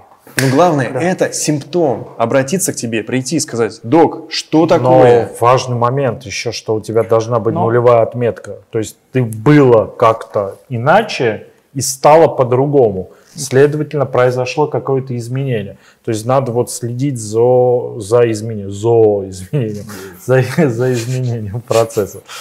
Давайте переходить. У нас ограниченное время. Нам нужно еще очень много обсудить, проговорить. Да, я просто сейчас хотел бы сказать, Блин. что э, сего- с- сегодня, да, у нас уникальная возможность посмотреть, как Александр бегает. Мы сейчас абсолютно легитимно будем обсуждать все недочеты Сашки. Поэтому, если вдруг вы являетесь специалистом в технике бега, берите карандаш, сейчас вы сможете в комментариях просто засрать нашего красавчика. А док скажет, так это или нет. Ну, теперь давай на человеческом языке объясним, что происходит. А, До сегодняшнего съемочного процесса а, Александр, ну и чуть-чуть я, сходили в специально оборудованную студию К и доктору. попозировали, Да. поснимали. В клинику динамика. Это, знаешь, как есть э, такой э, в фильмах для взрослых, есть такой этот э, формат, называется фейк-кастинг. Ну вот у нас был фейк-раннинг, и, собственно говоря, результаты этого фейк-раннинга мы сейчас посмотрим в первую очередь на примере нашей модели, а потом еще чуть-чуть расскажут на остаток времени, что с ветераном э, С ветераном бегового сообщества. Да, первый вопрос. Почему. Александр без майки? Что это такое? А, Это п- этот, гифка к тебе, это, это пасхалочка отправленная. Да, Давай, почему без топика? Давайте смотр- смотрим. Так, ну, начнем с самых важных показателей. Который выявили. Да, это, например, вот это получается у нас... Тимур, именно- помнишь, у нас вот там тоже Вот есть. Ты смотришь всё здесь. сюда. Господи. Господи, да. То есть а, мы смотрим именно в каком положении находится голень, под каким углом в момент непосредственно контакта с поверхностью. То есть у Александра это примерно соответствует 90 градусов. Это хорошо? Это очень хорошо. Давайте поаплодируем. Всё, можно заканчивать. Все, можем расходиться. Мы будем каждый раз Это еще не все, дальше мы по, нарастающей. То есть эм, это получается у нас левая нога, мы смотрим, потом мы смотрим, что происходит с правой ногой. Идеально. То есть э, голень находится тоже в вертикальном положении, что хорошо. А, Да, Сашка, молодец, спасибо. Четко, да. То есть э, это, По опять же, это больше как аналогия, то есть это можно, у меня не было тут колеса, то есть это можно сравнить с колесом. То есть если нога, когда мы бежим, можно сказать, вот это колесо раскручиваем. Ага. То есть нам э, удобнее раскручивать это колесо, когда контакт находится, ну, когда голень находится более вертикально, чем, например, под углом. Тогда нам приходится совершать Эллипс. больше движений для отталкивания. То есть следующий показатель, вот э, это Точка входа. а, Когда а, Александр перестал позировать, а начал бегать, как он обычно бегает, нет, тут нет. возникли, Да, да, да. На самом деле, тут возникли проблемы. то, что мы сейчас измерили, это угол максимального разгибания. То есть, э, что это такое? То есть, а, нам важен угол максимального разгибания и его соотношение с точкой контакта. То есть, получается, что а, стопа преодолела где-то 9 градусов, а потом вступила в контакт с землей. То есть, получается, что это достаточный объем для хорошего отталкивания. То есть э, этим, например, и могут отличаться новички тем, что у них максимальное разгибание совпадает с точкой контакта. А, То есть получается, они как ногу вынесли, и она сразу не встретилась э, с поверхностью. А Это влияет на эффективность это влияет на эффективность, на травматизм, ну и и скорость. практически на все аспекты Ну, то есть вот бега. кон- конкретно в этом случае мне тоже можно поаплодировать. А, Я думаю, да. Ну, Господи, это просто... формат. И, и тот же показатель для левой ноги, то есть нога примерно разгибается на 10 градусов и потом вертикально э, контачит с землей, то есть около 8-9 градусов голем преодолевает. То есть за это время она как раз приобретает, можно сказать, такую э, энерг- э, силу, чтобы дальше отталкиваться. Есть Этим как раз и отличаются, ну, можно сказать, топы. Они имеют э, вот этот Ты применитель к, Александру можем говорить топ? ну, в данном показателе, да, Ну, я думаю, ну, можно говорить. То есть главное. Все, все, средний, средний угол именно вот этого движения до контакта у них может быть 14-15 градусов. Соответственно, они могут более эффективно отталкиваться от поверхности. Так, следующее, что мы смотрим, это соотношение а, центра тяжести со стопой. То есть, э, чем ближе стопа находится к центру тяжести, чем э, более, опять же, эффективно отталкивание. То есть, э, по-разному считает этот показатель. Я считаю именно по центру головы, по углу нижней челюсти. То есть, Я- у него, я так понимаю, должен еще таз быть немножечко вперед, да, выдвинут, что для Мгм. того, чтобы, для, чтобы это было идеально. а, ну, а, по большому счету а, считается, что более важный показатель, опять же, это угол голени. Потому что этот показатель, он э, еще, э, на него еще играет анатомия, степень наклона вперед. Ага. То есть самое главное это угол голени, Так. по большому счету. Так, следующий показатель это опять же соотношение с э, центром и, Другой ноги. Да, другой ноги. Так, э, Вот след- тут что-то интересненькое. Уже пошла. Следующее движение это так называемое... Работа бедром. Да, это разгибание в тазобедренном суставе. В данном случае оно примерно равно, то есть все разгибание, которое мы сейчас имеем, оно в большей степени м, достигается за счет э, легкого наклона таза. То есть идет не чистое разгибание, а именно просто за счет наклона таза. Что правильно? Не ну, нет, это как бы не то, что правильно, неправильно. Просто Просто такая особенность. Просто, просто особенности. Опять же, это довольно характерно у топов иметь разгибание, выходящее за пределы именно поворота таза. То есть еще больше. Да, больше разгибания при таком же положении То есть таза. у таз Сашки до топа и все-таки нужно побольше таз разгибать. А, не таз. В данном случае идет, э, э, тут надо выделять два движения. То есть мы можем это сделать за счет прогибания поясницы, и мы Мгм. можем это сделать за счет сгибания бедра. То есть если мы делаем это за счет сгибания бедра, опять же, это, по сути дела, более эффективно, потому что мышцы бедра – это гораздо более мощные мышцы, они не такие, а, например, мышцы спины, они не болтают той силой, чтобы участвовать в таком мощном движении. Плюс это может пере- перегружать мышцы спины. Так, следующий показатель это, это разгибание бедра уже справа. Опять же, оно больше достигается за счет э, наклона таза. Так, потом мы смотрим осанку. То есть э, в данном случае мы имеем э, легкую сутулость, что в принципе У топов не наблюдается. То есть тут не- нельзя у аплодировать. топов на самом деле бывает очень разное. Ага. То есть как, э, как ведет себя верх тела. А ты не завидуй. Ну На а как-то я должен комментировать, что то я... есть как Я просто смотрю на эту картинку, я так обтравливаю картинки для Префонтейна, вот так, как Я здесь понял. нарисовано. То есть, э, если мы будем смотреть топов, опять же, у них вари- вариативность в области, как ведет себя верх, она гораздо выше, как, чем как себя ведут ноги. То есть Ага. верх может вести у себя очень по-разному. Опять же, это постер имеет отношение, если мы имеем какие-то жалобы, связанные именно с э, болями в этой области, допустим, боли в области шеи, боли в области грудного отдела, тогда мы можем это рассматривать более детально. Но сутулость можно Ну, убрать с точки- прокачанной ну, спиной, Опять же, с правильно? точки зрения экономии, любое сгибание выше по цепи, оно немножко затрудняет сгибание бедер. То есть э, Ага. может влиять на вынос бедра. То есть, Правильно я понимаю, что Чем, прям- если... чем прямее спина, тем Да. лучше. То есть, если Александру Ну, сейчас начать э, укреплять мышцы спины, то немножечко это улучшит его технику бега, правильно? э, Можно это- так говорить? Это облегчит э, работу ног. Саш? Но с другой стороны, для чего, если все ну, хотя бы, чтобы здесь были мощные мышцы на хорошо. плечах. это, другой разговор, да. Это, Это всё и так мне хорошо. нравится. Так, Смотри, как зеленым фломастером. Нет, я, я объясню. Дело в том, что то, что мы, я сейчас произнес, это не просто так, это еще дополнительная мотивация Сашке и мне взять гантели.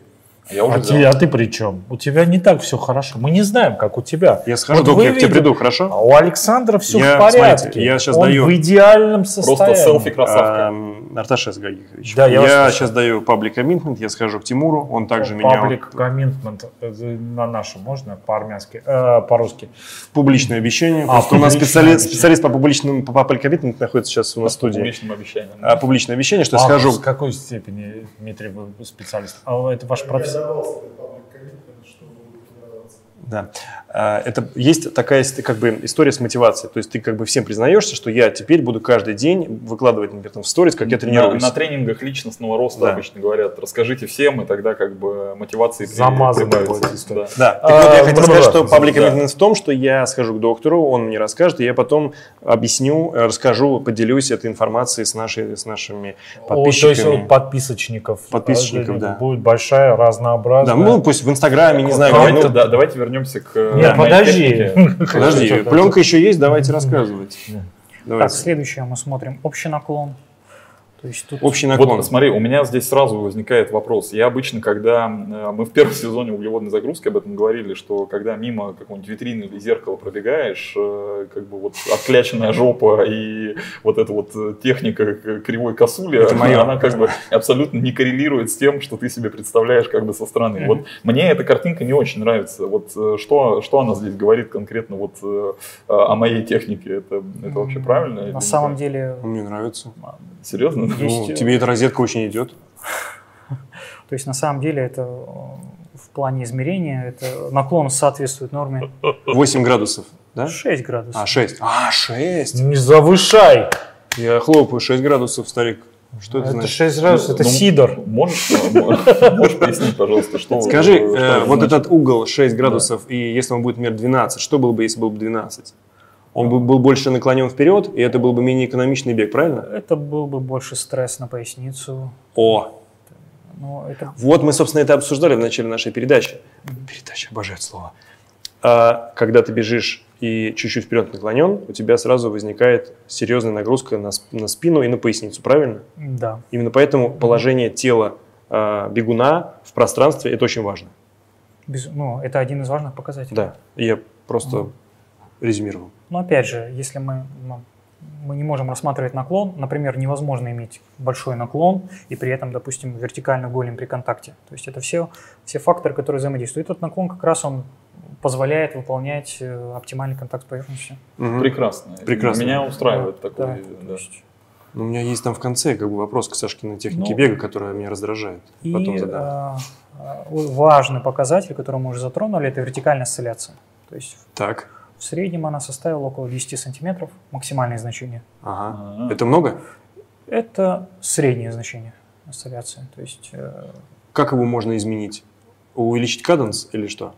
Ну, э, опять же, тут два подхода. Мы Мгм. можем увеличить каденс, либо просто сфокусировать внимание на осцилляции. Но самый простой способ – это когда мы бежим, например, перед зеркалом на дорожке. Тогда мы можем значительно уменьшить э, осцилляцию буквально там, в течение нескольких секунд, изменить манеру бега. Ну, но, слушай, опять же, м, но опять же, это значение среднее. То есть оно не То является... есть он в пределах нормы? Да, да, да. Это не является чем-то избыточным, по Окей. большому, по большому счету. А скажи, пожалуйста, а если бы он бежал, с какой скоростью производились э, э, измерения? Нам нужна средняя скорость. А с- ну, с какой он бежал, не помнишь? Около Я 12, помню, 12, километров в час, это 5, 5 минут на километр. А, ну это уже бодро. Ну, То есть мне, у меня такое ощущение, что если бы ты бежал, например, там, по 4, э, показатели были бы другие. Может быть, даже были больше, ближе к идеальному, нет? Основные характеристики бега, они э, на довольно широком спектре э, Скорость- скорости, скоростей, они да. примерно одинаковые. А. То есть это не может привести к резкому увеличению наклона вперед или на- наклона назад. То есть примерно человек двигается а- в определенной манере одинаково на разных скоростях. Просто я, например, замечал, когда анализировал данные, которые брал с часов спортивных, вот эти все параметры, время контакта, социализация, а, когда ты бежишь очень быстро, Ну, ну, например, Да. там, ну, быстрее, чем 4 минуты на километр, мгм. ну, показатели меняются, чем Они когда ты бежишь, меняются. например, по 6.30. Ну, поэтому нам важна именно запись э, именно средней скорости. То есть та скорость, с которой человек может по- побежать длительные дистанции. Мгм, Окей. Так, следующее, это просто мы на самом деле уточняем э, уже, когда друг- э, другой вид используем для съемки, когда мы больше акцентируем на обуви для уточнения именно паттерна контакта. Мгм. То есть Так, следующее. Опять же, мы измеряем, просто, получается, перепроверяем на другой съемке именно те углы, которые измерили на общем виде. А, ну, просто детальная съемка, чтобы увидеть, что Да, здесь да, да, 100 градусов. Потому что, что- такое 100 градусов на 14 100 градусов это как раз получается э, максимальный вынос, э, э, максимальное разгибание коленного сустава. То есть это именно тот градус, который достигается максимально перед тем, как... До этого просто я был А сейчас, сейчас будет... 98. а, Сейчас будет наг- наглядно. 98-100 градусов это в данном движении это не критичное Мгм. значение.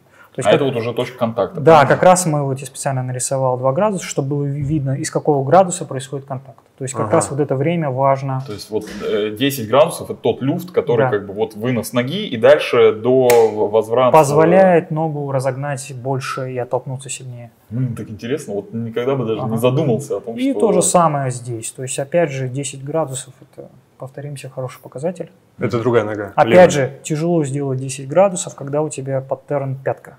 Потому что она просто упирается раньше. Но мы говорили, что... Нет, не говорили еще. То есть, так, теперь мы смотрим сзади. То есть, э, первое, что э, мы, мы смотрим, это смотрим э, так называемое окошко между коленками. То есть, мы должны видеть... Шнырка мы еще называем. То есть мы должны видеть предметы, перед, э, которые находятся впереди, Мгм. через, э, Окошко. через окошко. Через окошко. Через, шны- через шнырку. Так, сейчас я, Про окошко, я это интересно. вышел отсюда. Что за окошко и на что оно влияет? Это На что оно влияет? Оно влияет на именно на насколько вот сложно как сформулировать. То есть влияет, насколько тело, блин, сложное слово, коллапсирует, Коллапсирует. Умирает. не умирает, Нет, нет, Нет, черт. проседает. проседает. Проседает, наверное, более подходящее слово. То есть насколько тело проседает во время именно пиковой нагрузки. То есть, и, То есть ну, это ниж- нижняя фаза, когда ты приземлился да, да, максимально, да, и да, от нее ты да. пошел наверх. и То со- есть я правильно понимаю, что у Саши как-то вот плотненько, да, все? То есть шнырка маленькая. Шнырка маленькая. У И Филипп Саши- Филипповича не видно. у Саши есть разница. То есть получается а, есть разница с э, именно при виде сзади, есть разница при приземлении на левую ногу. Вот, На например, правую. сейчас мы смотрим на левую ногу. И можем сравнить на, на правую ногу. То есть окошко уменьшается, приведение бедер увеличивается. То есть это говорит о том, что именно в момент э, приземления э, мышцы, окружающие тазобедренный сустав, которые должны его стабилизировать, они по какой-то причине полностью не срабатывают, если мы будем сравнивать именно с э, левой стороной. Какие показатели, показания? к- нужно ли обращать на это А, внимание? Давай, э, давайте дальше рассмотрим, потому что это, э, не только это окошко мы рассматриваем, мы смотрим сам наклон таза. Вот, например, сейчас мы видим Мгм. максимальный наклон таза на левой ноге. То есть это Да. небольшое, небольшой наклон. И если мы будем сравнивать с, с- с наклоном таза на правой ноге, то разница довольно Большая. большая, да. Сколько градусов? 11? Там? Да, 11 градусов. И, ну, Это много, да? Усредненная граница нормы это 8-9 градусов. Ага. И опять же, в нашем случае ва- важны не сами градусы, а важна разница между правой и левой. Ага. То есть если с двух сторон проседает на 9 градусов, это может быть расценено нормой. И это немножко соотносится с тем, что была история с э, илиотибиальным трактом, насколько я понял, из описания, именно с правой стороны. Да. У тебя была тогда Ну, история, была травма, да. когда и- ты московский марафон не пробежал Да, тогда, да, да? совершенно верно. Была травма, может быть, это как раз с этим связано. Как Да, это один из... Так это было два года назад. То, то есть, по сути, по сути дела, это по- проседание говорит нам о, о том, насколько сильно загружается илиотибиальный тракт, с одной стороны. То есть, а, получается, с правой стороны он загружается больше, чем с левой. Док, а нужно ли вот Александру в этой ситуации обращать на это внимание и как-то его прокачивать? А на самом деле, э, на самом деле желательно посмотреть еще дополнительно сам илиотибиальный тракт. И МРТ мозга. А, То есть, э, исходя из анализа бега, мы на самом деле должны смотреть пациента и до анализа бега, и после. То есть, потому что некоторые находки нужно перепроверить уже просто при осмотре. Ага. Что мы пытались сделать, но Да. там э, время было не так много. То есть мы должны именно эту структуру точно посмотреть, убедиться, что там нету болезненности в этих местах. То есть э, анализ бега, опять же, дополняется э, осмотром пациента. Мгм. Слушай, а то, что у меня очень э, красивые и большие икры, и они иногда друг с другом соприкасаются во время бега, А это, нормально? или- это мы как раз к этому и под- подносим. То, что я увидел у Александра, это то, что э, обувь, когда мы смотрим сзади, обувь перекрывает друг друга. Это нам говорит о том, что постановка стоп довольно узкая. То есть это по-разному называется, но одно из таких популярных названий это бег как по натянутому канату. Мгм. То есть когда стопы ставятся один В одну линию. в одну линию, да. Э, Это опять же один из источников э, перегрузки структур определенных. То есть у нас нагрузка идет на, на конечности не, э, не так вертикально, а чуть под углом. Мгм. Соответственно, определенные структуры перегружаются, в том числе и тибиальный тракт. И даже есть исследования, где именно вот узкую постановку стоп связывают с возникновением переломов голени стрессовых. О. То есть потому что голень вынуждена прогибаться, когда мы делаем беговую нагрузку, у нас голени тоже участвуют в амортизации. То есть они тоже сгибаются и разгибаются. Тимур, скажи, пожалуйста, это вот в тему вот этого узкой постановки стопы. Правильно я понимаю, что симптом, вот если я сейчас про себя подумал, мы же меня не измеряли, Мгм. а у меня тоже иногда на кроссовках стираются вот эти части, где верхняя шнуровка, они трутся друг от друга. Да, у тебя, да, да. мне кажется, тоже такое есть. Это может да? быть косвенный признак того, что... Что, что есть вот такая вот э, Да. бег по натянутому канату. Ага. Так. То есть, И значит ли же- это то, что если Александр будет увеличивать объемы, увеличивать, увеличивать, что это вот эм, может... Ну, как раз мы возвращаемся к пирогу. Да. То есть это может быть один из компонентов. Опять же, Стрессовый у- перелом у- голени, я имею в виду, ему грозит, Да, правильно? Опять же, у Александра я увидел э, довольно ну, э, выраженные движения руками. Их э, многие связывают именно с этой постановкой стоп. То есть потому что баланс держать сложнее при узкой постановке стоп, и человек вынужден это, Размашисто. вы- вынужден это компенсировать более активными движениями руками. Так, что мы еще нашли, это так называемая наружная ротация голени. То есть то, что мы сейчас видим, это стопа сама по себе не имеет способность повернуться к наружу. Эту способность имеет э, а, голень по отношению к колену.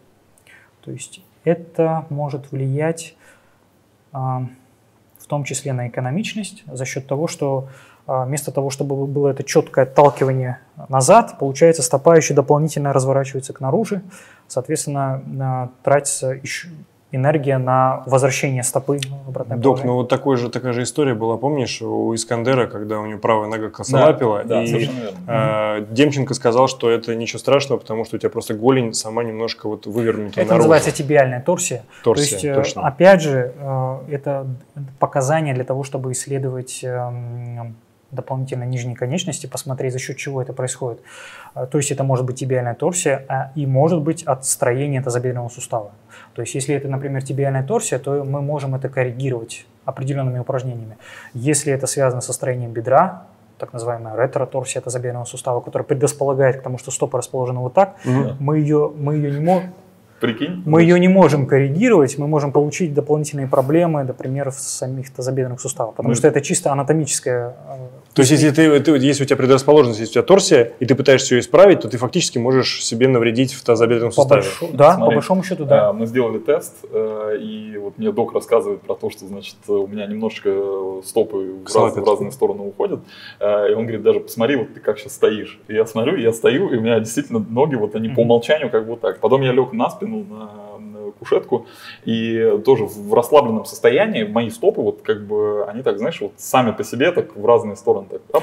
И когда мы пытаемся коррегировать эту торсию, когда мы стопы ставим как бы правильно, то получаем, что одно, одно колено смотрит на другое колено. И это неправильно. Но это для колен не очень хорошо. Ну, то есть, как бы, если ты бегаешь косолапо, ты сначала посмотри в зеркале. А Если ты стоишь ровно, если у тебя колени четко смотрят вперед, то все окей. Ну, Это да? может быть связано, опять же, не с бедром, а с, тебе, а, с строением бедра, с ротацией в, в коленном суставе, но это может быть и строение самого голеностопного сустава. Например, э, при недостатке сгибания в стопе Мгм. как раз человек может компенсировать за счет наружного разворота. То есть это надо смотреть. То есть какие-то факторы коррегируемые на самом Мгм. деле, а какие-то не коррегируемые. Но, но, просто- но на моей практике, как правило, это не коррегируемые факторы. Коррегируемые это... Это то, что мы с помощью упражнений можем это Исправить. корректировать. улучшить. Слушай, просто как бы изначально, вот когда ты приходишь э, к тренеру и пытаешься учить э, на- изначально технику бега, говорится о том, что ноги должны быть параллельно смотреть носки вперед, потому что когда ты ставишь ногу неправильно, у тебя сразу нагружается колено и поехало-поехало, А. правильно? Это если как бы мы говорим... С анатомической точки зрения все бегать э, и ставить ноги прямо не могут. Как не все могут приседать на- до определенных углов. Мгм. То есть у нас мы можем упереться в анатомию, которую, которую мы не можем переделать. Тогда, получается, нужно э, с большим вниманием отнестись э, к рекомендации тренера, когда он тебя заставляет бежать параллельно стопы, правильно? То есть это, это работает далеко не у всех. Так, э, в том-то и дело, что если тебя заставляют, то это может быть вообще анти... Да, как это бы, может быть ан- работать- анти- анти- ну, в- против тебя может работать. Да, Сказать, это вандализм тренерский. Да, короче Вот. говоря, я спросил, я спросил конкретно у Дока, надо ли что-то с этим делать. Мгм. Док мне сказал, э, если тебе так комфортно, природой так заложено, э, значит так и нужно бегать. Ну, а, то, что Или, зало- или, или нет, то, или что- все-таки можно, или нужно и мо- можно и нужно корректировать. А, то, что заложено природой, опять же, нам говорит симметричность этого. То есть э, это не следствие какой-то травмы. То есть это видно, что строение, ну, обычно ноги у нас более-менее симметричные. То есть э, это бол- в данном случае у Александра это связано со строением бедра. То есть на самом деле, если он будет выставлять э, стопы как бы правильно, он ставит э, под нагрузку колено и тазобедренный сустав. То есть, скорее всего, это приведет э, к травме. Э, Но вероятность травмы резко повышается. Там есть еще? И, и- ины- ины- иными словами, значит, еще, вот если подытожить э, вопрос, связанный с э, исправлением вот этой вот э, неправильного, условно неправильного положения стопы, э, в моем конкретном случае, ну или там в случае людей, которые там примерно так же бегают, наверное, имеет смысл, э, наверное, не имеет смысла с этим бороться, а имеет смысл продолжать бегать в том виде, в котором, как бы, ну, заложено природой. Но если есть а, асимметрия какая-то... ну, то есть- конкретно в моем да. случае. Вот конкретно Я не вижу случае. смысла коррегировать это. Окей. Спасибо. Так, дальше что там? Ага. Ну, это как раз мы измеряем э, и версию пятки. То есть так называемую, один из компонентов пронации. А, завал. Да, так называемый завал. То есть это сейчас измерение в момент максимальной загрузки. Мгм. И что мы видим? Момент отталкивания она полностью проходит. То есть это не критично. это нейтральное уже положение получается. То же самое мы видим завал с правой стороны. И при этом Выход. Мы, мы его уже не видим в момент отталкивания. Это правильно. То есть это абсолютно правильный механизм амортизации при беге. Все. Пожалуйста. Спасибо. Да, ну то есть, грубо говоря, мы сейчас понимаем о том, как эта история работает. Ну, мне, по крайней мере, понятно. Не знаю, понятно ли Александру. Мне, мне стало все понятно. Я, вы знаете, я успокоился. Я прям понял, что как бы Будешь все, спокойно сегодня все спать. четко. И спать буду спокойно, Не и зря, буду мы, спокойно. не зря мы сегодня провели углеводную Собрались загрузку, сегодня да. здесь. мы. У меня все плохо было. У Таши мы видели выраженный паттерн контакта пяткой, то есть голень при контакте где-то составляла 10 градусов. А, Что еще мы видели? Мы видели изменения в осанке, а, то есть, опять же, переднее положение головы. Из-за чего А, это? э, Из-за чего это? Ну, это, можно сказать, просто из-за нашей жизни. А, ну это, Тяжелая вот как раз жизнь. это та история, с которой, как говорится, ты пришел, Да. которую не нужно убирать, правильно? А, но опять же, если мы имеем какие-то э, жалобы относительно шеи, грудного отдела, то это- Надо работать. Надо работать с этим на самом Качать деле. верхнюю часть тела, Да, да, да. которая в нашем случае, это, э, ее касается в последнюю. А если ты говоришь, что вход э, с пятки у Таша, нужно ли ему в этой ситуации Ну, обращать нас- внимание Насколько на мы с с Ташем разговаривали, у него не было никаких эпизодов э, проблем с коленными суставами, по-моему, за сколько лет бега. Четыре года. То есть тут э? То есть, и э, показатели, э, я так понял, растут. То есть, э, Док, а правильно я понимаю, что вот смотри, я изначально там тизерил о том, что мы расскажем правильно, с чего бегать с носка, с пятки или с среднего с отдела стопы.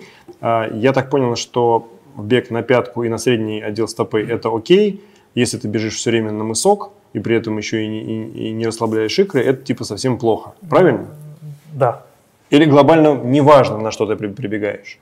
То есть у меня сложилось ощущение, Ну, вследствие на самом нашей деле, беседе, на самом беседы, деле так- такой манеры бега, э, такая манера бега встречается крайне редко. на, на носок. Чисто на носке. То есть если кто-то говорит кому-то, ты неправильно бежишь, Это беги с для носка, Инстаграма снимаются на нас. то, ребят, Я- если вы бегаете на, По на, большому на пятку счету- или на средний отдел стопы, ребята, которые вам говорят, бегай на мысок, просто отправляйте его к доктору. в бан и То есть, блокируйте. э, э, На основании десятка анализа бега я никого не видел, который бегает чисто на носке. Никого. В кстати, Инстаграм. была такая тема, вот хочется сказать, был период, когда э, бренды рекламировались там с пятки, не особо как бы заморачиваясь, что вот, ну, рекламные постеры были именно такие с пятки. Потом началась вот эта какая-то дикая волна, все стали, стали, стали говорить, ты heel striker, ты heel striker, да. на пятку, ты heel striker, фу. И бренды такие, значит, все, надо, надо делать, э, ну, я имею в виду вообще в целом рекламная Ну, коммуникация, носочек. она стала ну, все на носочек такие.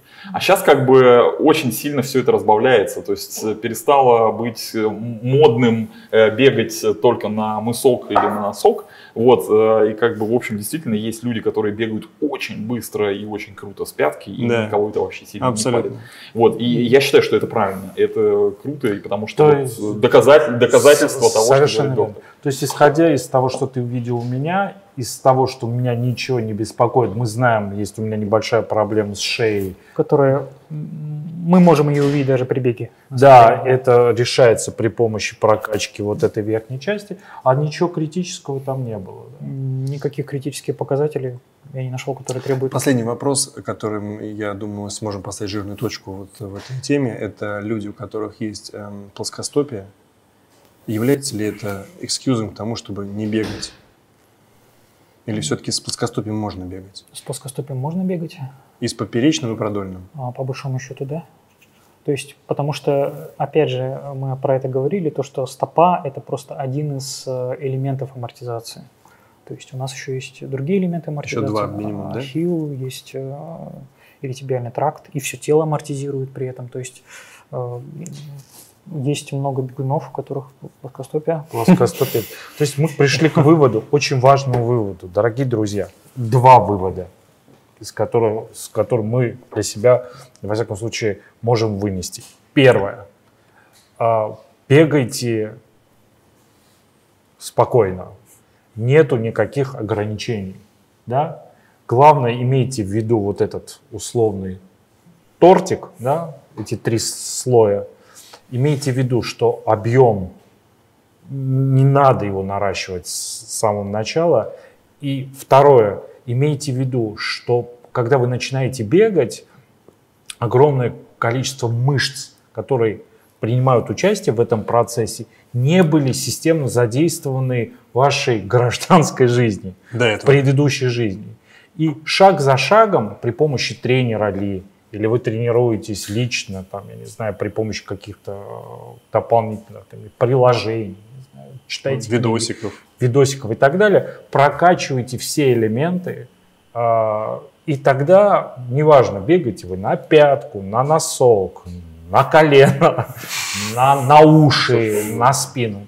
Как вам удобно, как вам уже ваш организм приучил, как ваш организм будет считать, что это наименее для вас э, безопасно, так и бегайте. А вот эти миллисекунды, затраты энергии и так далее, пусть останется для тех, кто бегает по 2.20. Да, правда. По 2.20. Ну и самое главное, не скипуйте СБУ и ОФП. И, Да. да. и благодаря этому у вас будет возможность видеть доктора только по телевизору. И при возникновении каких-либо жалоб Да, надо welcome. обращаться. Да, куда обращаться, собственно говоря, ссылка в описании. Если у вас же уже, я уверен, что среди тех, кто смотрит нас, уже есть люди, у которых есть э, травм- травмы или которые пытаются а, с, с ними бороться. Ссылка в описании. Док в Москве принимает а, и с радостью встретится с вами, если вы предварительно запишетесь. Ебой. Кайф. Ну, все, тогда спасибо. Разбежались. Да, самое главное, спасибо, Да. спасибо всем, кто был в этот весь Блин, сезон с нами. На этом углеводная загрузка второго сезона подошла к концу. Странный год был, и мы попытались, не было несмотря на то, что этот год был странный, как-то собрать для вас э, кейсы полезные, которые будут существовать вне времени, и вы будете всегда к ним обращаться. Благо, они будут на канале Big Reading Live Пе- второй сезон на основном канале, первый сезон. Смотрите, наслаждайтесь. Всегда Сейчас пища надо для мышц. Такую музыку включить, вот эту. та-да-да. Ну, Это я и самое главное, я искренне Да-да-да. надеюсь, Да-да-да. что углеводной загрузки третий сезон быть. Во всяком случае, все для этого предпосылки есть. Посмотрим. Все остальное будет зависеть от того, закончится 20 год. Когда-нибудь или нет. Как, как говорят, что-то меня напрягает, что нет календарей в продаже на 21 год, знаешь. Спасибо большое, друзья. Док, спасибо. Увидимся. Спасибо.